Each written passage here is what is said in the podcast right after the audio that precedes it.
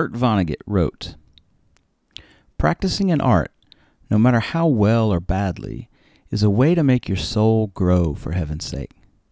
Sing in the shower, dance to the radio, tell stories, write a poem to a friend, even a lousy poem. Do it as well as you possibly can. You will get an enormous reward. You will have created something. That's from his collection of essays called A Man Without a Country. You're listening to Zen Sandwich, a podcast that encourages mindfulness, gratitude, and hopefully an occasional laugh. I'm Mark Reed, a former college professor and lawyer.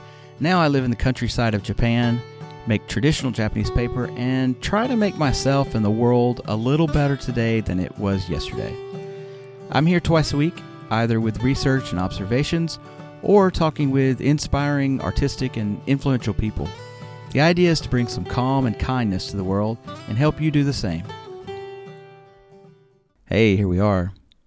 Create something, folks. Get crazy with it. Be absurd. What the hell am I talking about this time?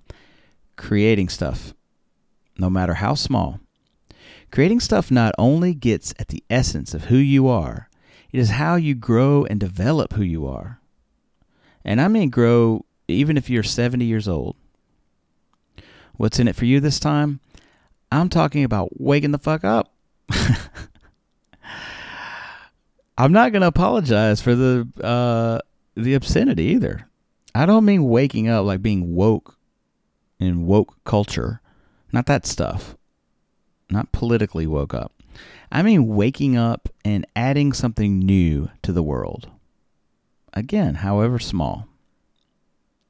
You know, I talk about mental exercises on the show, like meditation, being just as important as physical exercise to keep your, your body and muscles fit.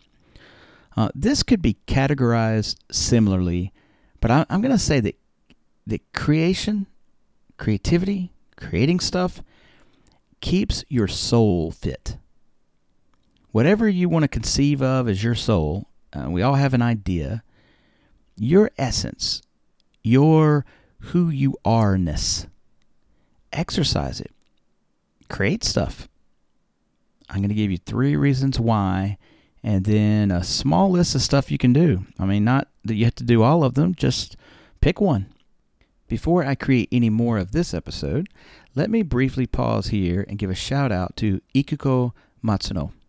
She recently became a supporter of the show on Patreon. Thank you so much, Matsuno san. Every contribution helps and it keeps the show going and growing. Zen Sandwich has now been downloaded in 41 different countries as of uh, the recording of this episode. So here we go. Reason number one why you should create stuff. And by create stuff, I mean anything from a journal entry to a poem or a drawing, a picture, a song that you make up off the top of your head. Reason number one, it expands your universe. It helps you see the big picture. When I was a kid, I, I must have been about like seven or eight years old. I uh, I wrote a small book. I mean, it hardly qualifies for, as a book. It was about ten pages, but uh, but it was an illustrated book. I uh, drew pictures with it, and just to let you know how nerdy I, I was as a kid, uh, it was about the Revolutionary War, and so, um, yeah, uh, a riveting read. I'm sure I, it's now lost, uh, but it. Uh, but I do remember uh, writing this book and drawing the pictures. Now I was hardly a historian at, uh, or an adequate historian at seven or eight years old, but I had somehow come across the War of Independence and some picture somewhere, and and had some idea of who George Washington was. And I remember drawing these pictures, like war scenes. and uh, and writing dialogue. And uh, it it sounds a lot more impressive than it was. Trust me, I, am sure this was just you know scribbles. But I remember my mother being so proud, of course, and I mean you know as a mother would and should be, but uh, it, it's nothing special. But I remember, I, I I really do remember my mind going you know, wild with imagination. Uh, and then putting that imagination on paper and putting words to what limited amount of words I had at seven or eight years old to my thought and to those images that I was drawing. And I'm pretty sure I wasn't historically accurate in whatever I, whatever I wrote, but it it taps me into a sort of endless possibility, uh, a universe of endless possibilities. Let me put it that way. And I I think we still have access to that as adults. I think somewhere along the way we've gotten this notion that if we allow our imaginations to be absurd or wild or or free even that we're being silly somehow and that we shouldn't do that. That's nonsense. So what am I saying here? Don't spend your whole life in a cubicle or an office or just playing video games or watching TV all the time or sitting at a bar or on social media. Take some time and create something. Expand your universe. See a bigger picture than what's just right in front of your face. You're only limited by your imagination. All right, reason number two creating something gives clarity to your thought and your feelings. Uh, I've recently been writing haiku. it sounds strange for even me to say it. Uh, if you don't know what haiku is, it's a Japanese style poem that's uh, five, seven, five. Five syllables, seven syllables, five syllables. You don't have to write it in Japanese. You can. I don't. I, you know, you just you can write it in English in that format. And so it's a short poem, and you may think that that limits you because it it confines you to just this simple 575 structure. What that actually does is forces you to be very specific and concise. And uh, it wasn't until much later in life that I could even appreciate. I remember learning about what a haiku is back when I was in. I might have been in elementary or junior high school. I was I was pretty young, and I, I didn't think much of it. You know, it was uh, it took a long time before I could understand and appreciate it. But now, having created some, I really see how powerful it is to fit your thoughts in this 575 framework. Now, I'll share one that I wrote recently, uh, not to show off oh how great of a haiku poet I am, because I'm not this isn't going in a book, and I'm certainly not going to uh, be famous for being a haiku poet. Um, that shouldn't be your motivation anyway. It shouldn't be. To, it's not to get fame or fortune, but to create something and to give substance and form to your imagination. That's the point, really. So I wrote one recently. I wrote several, but uh, this is the only one I'm going to share here. um, my wife and I recently, uh, it's firefly season here in Japan, and we live by a stream where we we moved recently. We now live by a stream, and so around eight thirty at night, these fireflies come out at this time of year. It's mid June when I'm recording this, and they put on an amazing show. So we went out one night, just the two of us, and there we couldn't even record it. We tried to record it with a smartphone and and uh, it it doesn't show up. Right? There was no way to capture it for not only to show someone else, but just to look at it for ourselves. We couldn't. We could never see it again.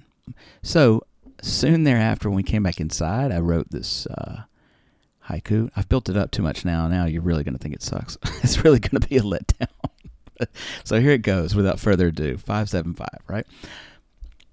Audience of two, where the sky's starry show ends, fireflies continue. You don't have to be Edgar Allan Poe or Walt Whitman, but I had to capture that. I didn't have to, but I wanted to capture that moment in this haiku poem. So, the audience of two, that's uh, my wife and I, and we were looking up, and it was a clear night. So the stars were uh, were entertaining enough alone. And then as you gaze down, there were all these fireflies that were that looked like the stars on were on the ground with us. It was just an amazing event. So, uh, well, I created this haiku to commemorate it. And that's it. Like I said, it's not going in a book. It's going in this podcast. That's about the only place it's going to be published. but uh, but you should do it too.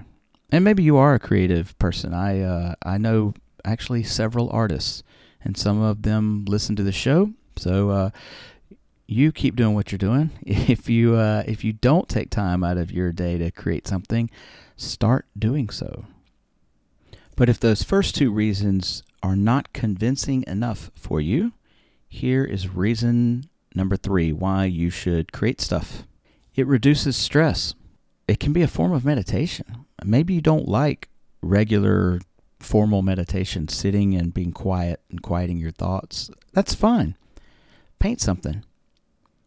I remember being in South Korea in 2003. I lived there for a year, and uh, I was I got a little stressed out about a month into it because unlike my experiences here in Japan, uh, I hadn't studied any Korean. Like here, I speak some Japanese. I've minored in it so I can get around, but I, I was alone in Korea, and I don't regret it. It was one of the best years of my life, ultimately. But after about a month in, I, I was kind of having the blues, the kind of uh, not not culture shock, just reality shock that I was going to be in Korea and I didn't know a whole lot of people yet at that time and so I painted.